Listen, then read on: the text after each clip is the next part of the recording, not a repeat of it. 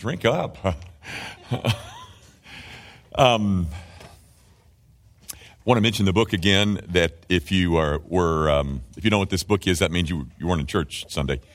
Um, and and I sent out a GOL um, this afternoon, just encouraging you to, um, if you weren't with us Sunday, it, that you'd listen to that. Not that it was so ravingly good, but it does introduce kind of a new um, theme, direction, uh, emphasis, perhaps, and it, it, involves reading this book. And by the way, this book is not the uh, the greatest thing ever written. I mean, don't don't approach it with too high expectations, but it does raise issues and it does call a spade a spade, and and it's refreshing that somebody calls a spade a spade, and and um, uh, some of the the uh, accusations that are leveled at the Christian church, not not Grace Van, the church, they, they address that stuff, and it's just really it was kind of heartwarming to find that somebody did it. So uh, it's still available to you. And what we're hoping is that you'll take it um, with you on your vacation and uh, read it. And when the time, by the time you get back in August, there's going to be a whole lot of stuff being said about themes found like found in that book. All right. Um, now I know that y'all are all making fun of me and, and talking bad about um, my little um, my little handout that I am doing every week. I'm going to do one more time, and then and I know that you probably stick your gum in here and then wad it up and and um, and, and never use it. But I, am telling you, if, if you would master um, the, the information that's on here, and some of it, you know, not everything, um, uh, you know, you can eliminate some of this, but if you would pretty much master what's on this sheet, I'm telling you, you would find yourself more confident when and if the Lord ever gave you an opportunity to share your faith with someone. It is, it is a presentation of the gospel. Um, it starts with those two questions that if you'd memorize, you'd, you'd find yourself with lots of springboards, and then um, and then this enticement of telling somebody that heaven's a free gift and it can't be earned or deserved, and then you're then you're into this discussion about man being a sinner, um, and just some of those things in there that that might help you establish that point. Which brings us to the point of the evening, having to do with God, and, and you'll notice that in the outline that the um, there's two things that, uh, that, you're, that you're taught uh, to tell people about God. One of them uh, is that God is love. I, am not laughing at that because um, it's laugh worthy. I'm laughing at that because it's such a, um, um, a widely assumed truism that everyone seems to know. It's like Geico insurance, you know if, if for 15 minutes you could save 15% on your car insurance, and everybody knows that. Well, everybody seems to know that, that God is love. And, and ladies and gentlemen, the, this book does teach that. Um, I, I, wonder if you know that it teaches it twice, um, both in the same chapter of Scripture in 1 John 4. Uh, now, I'm not trying to minimize that. I'm simply pointing out that um, in our culture, where um, where this is mentioned.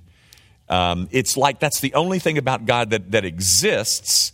In fact, um, that fact of God's being love is presumed upon as if it's God's duty to forgive sin because he is love, you see. So, because he is love, of course he forgives sin. Of course he does that, etc. So, we're not going to spend a whole lot of time on that um, uh, because there's something underneath it that not very many people do realize, and that, that, that uh, this book teaches more than just that God is love. This is something I love to do, and I've done it, uh, I've, I've really done it dozens of times, of course, the, maybe not dozens, but I've done it a dozen times because the course of my ministry. But I always love to, and of course, you're, you're about to, you're, you, you're going to get this right because I've already prepped you for it. But the question is um, if you were asked to summarize the nature and the character of God in one English word, what one English word would you use? If you were to ask, if somebody uh, put this, uh, this question to you, okay, I want you to summarize God's nature in one word. What is the best word available to you in the English language? And without a moment's hesitation, our culture would choose the word love. And by choosing that word, they would be wrong. because the word love is not the best word that summarizes the nature and the character of God. Um, but because the, this, our culture is so lopsided, it's so upside down, upside down it's so skewed, um, and that there is such an insistence that God is this such that He will, um, so that He will forgive my sin. Um, the, the, the, the overwhelming truth contained in this book is ignored. Now, guys, um, I, I want to read you a quote from A.W. Tozer. It's, it's brief, but Tozer says this What comes into the mind when we think about God is the most important thing there is about us. Now, if that is true, what comes into your mind when you think about God is the most important thing that there is about us, then it's very important that you understand that the word love is not the best summary of God's character. And if in your quietude, and you think about God, and the first thing that pops into your mind is love, then you, my friend, have been you've been distorted by your culture. Because there's no way that you could support such a position from this book.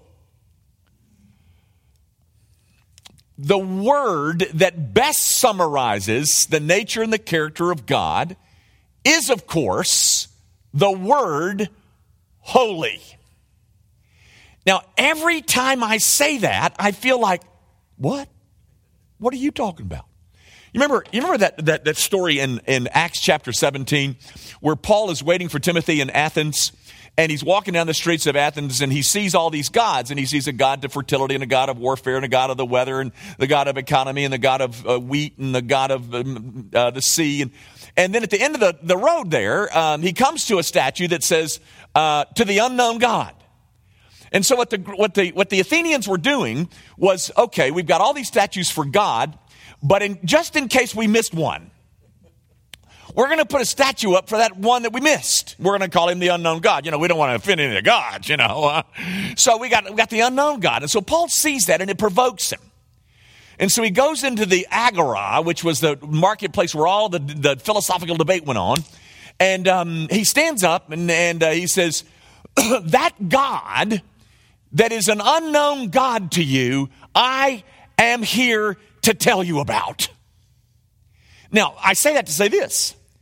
Every time I stand in front of an audience and I say the word that properly and best summarizes the nature and the character of God is not love, it's the word holy, it's like I'm it's like I've just introduced an unknown God.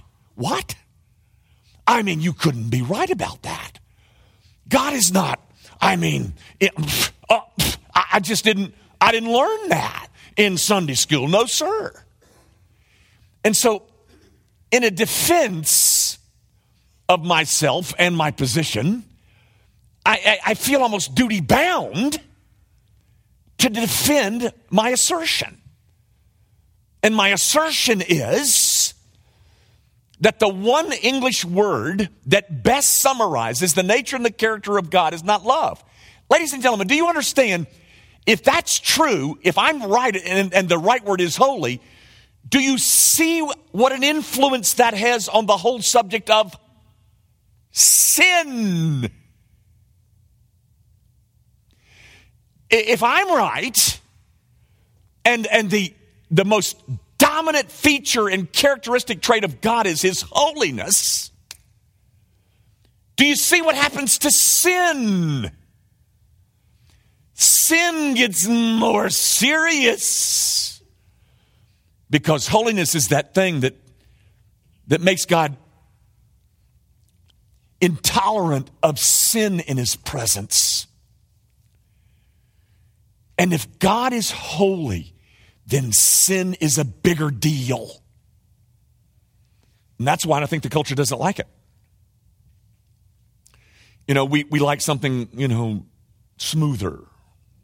And so we immediately conclude that the, that the word that best summarizes his nature and his character is love, and that's just not true.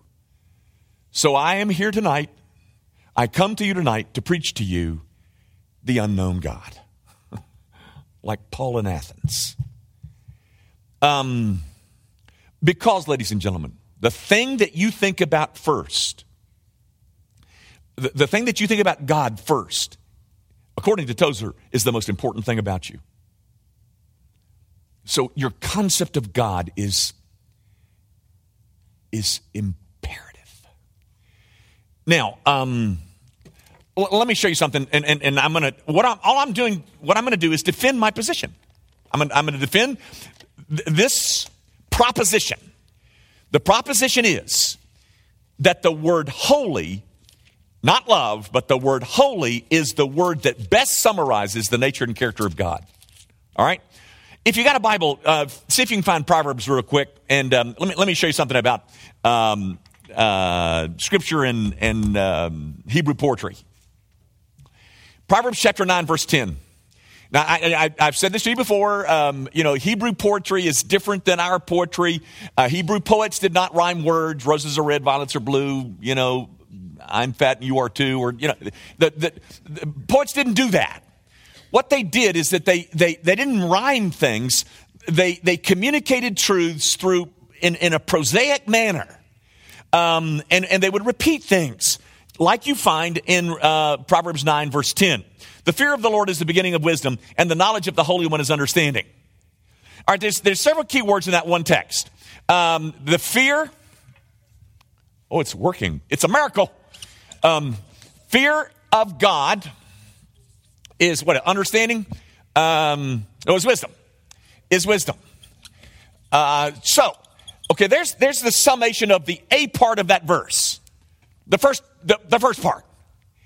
And so then the Hebrew poet comes back and says, okay, I want to say that, and I want to say it a different way. I want to say the same thing, but I'm just going to use some different words. Um, I'm going to I'm gonna, I'm gonna repeat myself, but I'm going to use some different words to do that. Okay, so he comes to fear and he says, okay, I'm going to use the word knowledge. That is a, a, a good um, a synonym for fear. And then he comes to, to, to wisdom and he chooses the word understanding. Then he comes to the word God. And he sits and he thinks and he says, okay, what word, what, what word should I choose to be a synonym for that. I know love. And the knowledge of love or knowledge of the loving one is understanding. You notice in your text, he doesn't do that. The knowledge of the Holy One. Because in the mind of the Hebrew poet, this is the thing that best equates to that. Now, guys, um, that's argument number one. I've got 11 more to establish my position that the word that best summarizes, if the most important thing about you is what you think about God, then I need to help you think right about him. Wouldn't you say? And so I'm telling you, the first thing that should pop into your mind is not love, it is holy. There's my first argument. Here's my second one. And you can keep count. God is never, not once, ever addressed by men or angels or devils under any circumstances, whether in praise or adoration or petition, as love or loving. Not one time in this entire book is God ever addressed by men or angels in any circumstances as love or loving. He's addressed as righteous, he's addressed as holy, but he's never addressed as loving. Never. Well, this book just is out of balance, I guess. Because that we can't live with that, not in the 21st century. Okay, how about this argument? This is number three, and I love this one because I'm telling you, this just shocks people to their toenails. You know what the book of Acts is? The book of Acts. You know, you got uh, Matthew, Mark, Luke, and John. Acts. It's written by Luke. You know that. It's the second volume of Luke's work. You got Luke, volume one, and Acts, volume two. Well, um, Luke is giving you what the Holy Spirit continued to do once Pentecost occurred and the church began to develop and grow. You know that. It's a, it's a history book. It's the early historical record of the church. That's what the book of Acts is, all right? In that book, of course, you get all kinds of things that go on about the church. And you get four or five sermons in there. You get a couple by Peter and several by Paul and one by Stephen and you got you got several let's say 6. I don't know exactly how many but 6 sermons in the book of Acts preached by the church at her earliest and I might add her most fullness or fullest of the Holy Spirit. Okay? Okay, with that in mind, this might interest you. Not once is the love of God ever used as a theme in any of those early sermons recorded in the book of Acts. Not one sermon in the book of Acts ever chooses as its theme the love of God. I mean, how did they ever preach the gospel, for heaven's sakes? Those guys must have not known what they were doing in the book of Acts. But just in case that didn't impress you, how about this? In fact, the love of God is never mentioned in any sermon recorded in the book of Acts. Never mentioned. I mean, how does the church ever expand when they're not talking about the love of God? In fact, the word love is never found in the entire book of Acts. Ladies and gentlemen, I am not telling you to not tell people about the love of God. What I'm telling you is to tell them about the love of God, not the love of love. And all I can tell you is Peter and Paul and Stephen, I'll go with them. Um, fourth, God uses names. You know that. He's got all kinds of names in the Old Testament and by which he, he, um, he reveals himself. He, he exposes himself. He, he tells people what he's like via, via names. You know that. Exodus 3, Yahweh, I am that I am. You know, his self existence and all. You, you, I think you know that. Not once does he ever say, I, the Lord thy God, am a loving God. Never. He says, I, the Lord thy God, am a merciful God. I'm faithful. I'm righteous. But never, never does he ever say, I, the Lord thy God, am a loving God.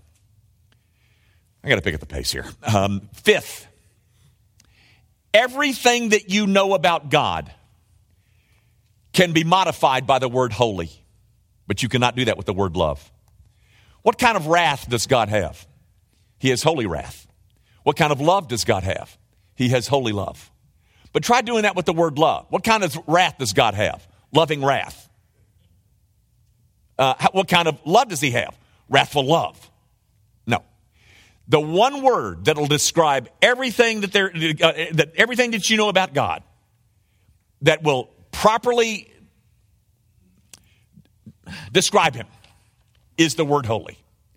Number six, you can put the word holy in front of everything God has ever done or will do. For instance, Sodom and Gomorrah. What is it that evoked that display of God's judgment? It was His holiness. How about this? Calvary. The cross. What was it, ladies and gentlemen? What was it that spawned that? Well, you could say love, and yet there was also a judgment on sin. What it was was a display of holy love and holy wrath. Love for his own, wrath against sin. Both holy. Number seven, Job describes God in chapter 6, verse 10 as hmm, holy. David describes God in, in Psalm 111, uh, verse 9, as hmm, holy. Isaiah describes God uh, in uh, chapter 10, verse 17 and 37, 23 as hmm, the Holy One of Israel. Now, you know, I don't know about you, but I would rather go with Job, David, and Isaiah than um, Joel Osteen. I, am not trying to be funny, ladies and gentlemen. I'm simply saying that you've got this cultural emphasis that is completely out of accord with what this book has to say. And who's been affected? We have. Because the first word that would pop out of our mouths as to uh, descriptive of God is love, and it would be wrong. How did that happen? Um, number eight, God prefixes holy in front of everything he touches or with which he is identified. Does God have a throne? Yes. What kind of throne? It's a holy throne. Psalm 47, 8. Does God dwell on a mountain? Yes, he does. What kind of mountain? It's a holy mountain. Uh, Psalm 48, 1. Does God speak? Yes, he does. Psalm 60, verse 6, in his holiness. Does God take an oath? Sure, he does. Psalm 89, 35. He takes an oath in his holiness. Is there a heaven? Yeah. Psalm 120, verse 6. It's a holy heaven. Ninth, in the book of Isaiah, God is referred to as the Holy One of Israel 31 times. In the book of Leviticus, does anybody, I mean, we, we skip the book of Leviticus, we read Genesis, we read a little bit of Exodus, and we're really bored about chapter 32, and, and so we skip those last 18 chapters and get over to Leviticus. Ah, we move on to, uh, no, oh, no, not one. We, we do a little bit of Deuteronomy, and then we really get into Joshua and have fun but not Leviticus. You know what Leviticus is? What is it?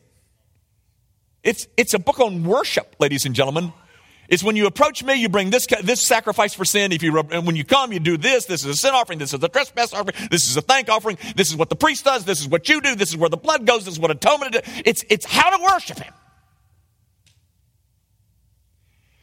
In the book of Leviticus, the word holy is used 87 times. In that same book, the word love is used twice. And both times it is love your neighbor. Tell me, how do angels address God? Well, we see that in a couple of instances Isaiah chapter 6 and Revelation chapter 4. You remember Isaiah chapter 6? I mean, that's a biggie.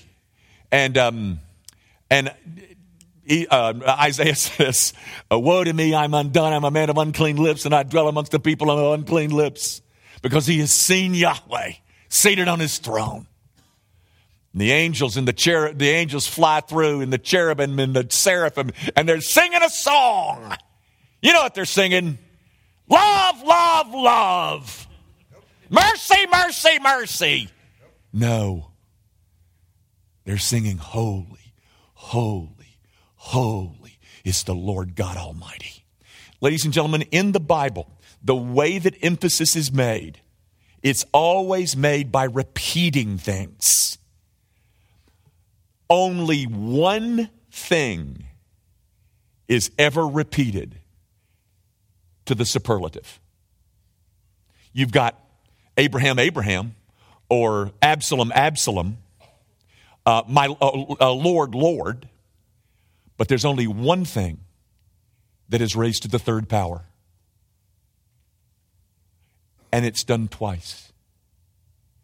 And both of them are holy, holy, holy. That's the only thing in the Bible that you'll find raised to the third power. I guess that's the way to say it. What about Jesus? Uh, how, does, how does Jesus address the Father? John 17, 11. Holy Father.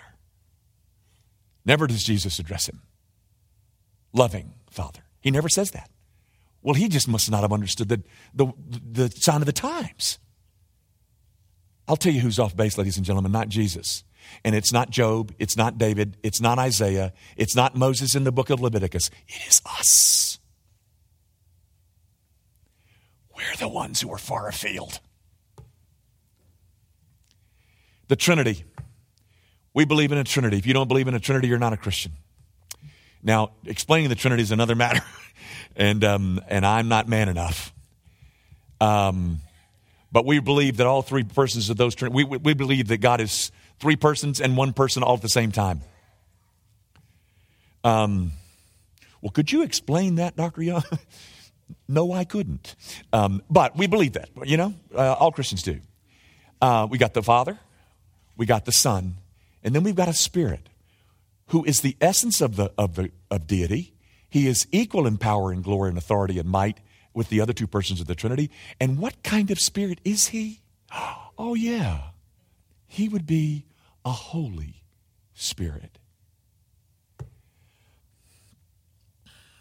Guys, once you get that down, everything about sin changes.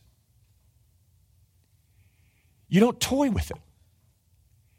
And you know that it's a big problem.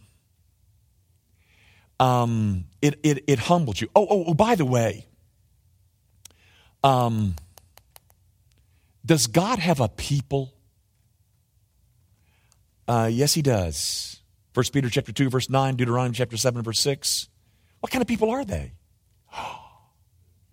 they are a holy people. Why? Because they belong to a holy God. Gang, I am not by any stretch of the imagination trying to undo your commitment to God as love. This book says it twice, and that's plenty for me. I believe that with every fiber of my being. I'm simply saying that it is not the word that best summarizes who God is. And once you begin to see that God is too holy to even look upon iniquity, once you see that, which by the way is stated in Habakkuk chapter 1 verse 13, once you see that this God is too, too holy to even let his eyes glance at sin, it'll, it'll change the way you do everything. Okay, but Jimmy, um, help me out here. I mean, um, didn't we say last week? Um, uh, I mean, I mean, I, th- I, thought we said. I mean, I thought I was listening. I mean, of course, I was really making my grocery list as while you were talking. But uh, um, um, didn't we say that man is a sinner? Yeah, we said this right in the outline. It's uh, under Roman number two. We said man's a sinner. Well, um, doesn't that pose a problem? You bet it does, ladies and gentlemen. You bet your bippy it does.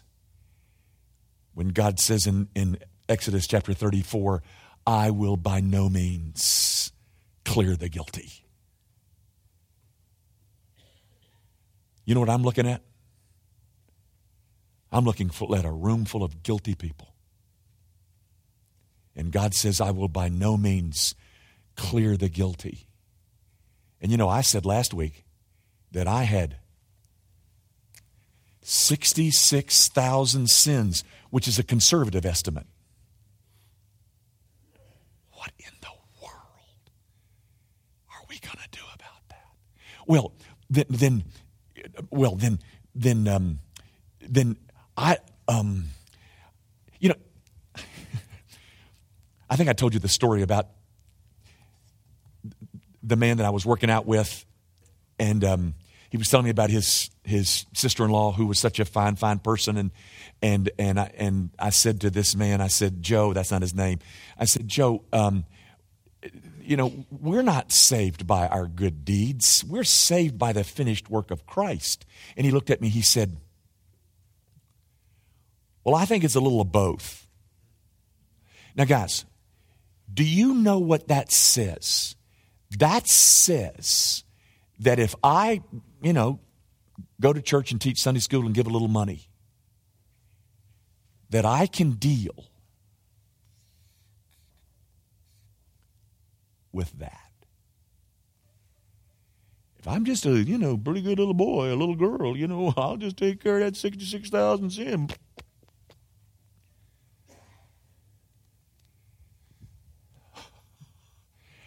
Is sin punished? Yes. And that, ladies and gentlemen, is the gospel. Because the gospel tells us that God has punished our sin in another. He who his eyes are too holy to even look upon my iniquity has found a way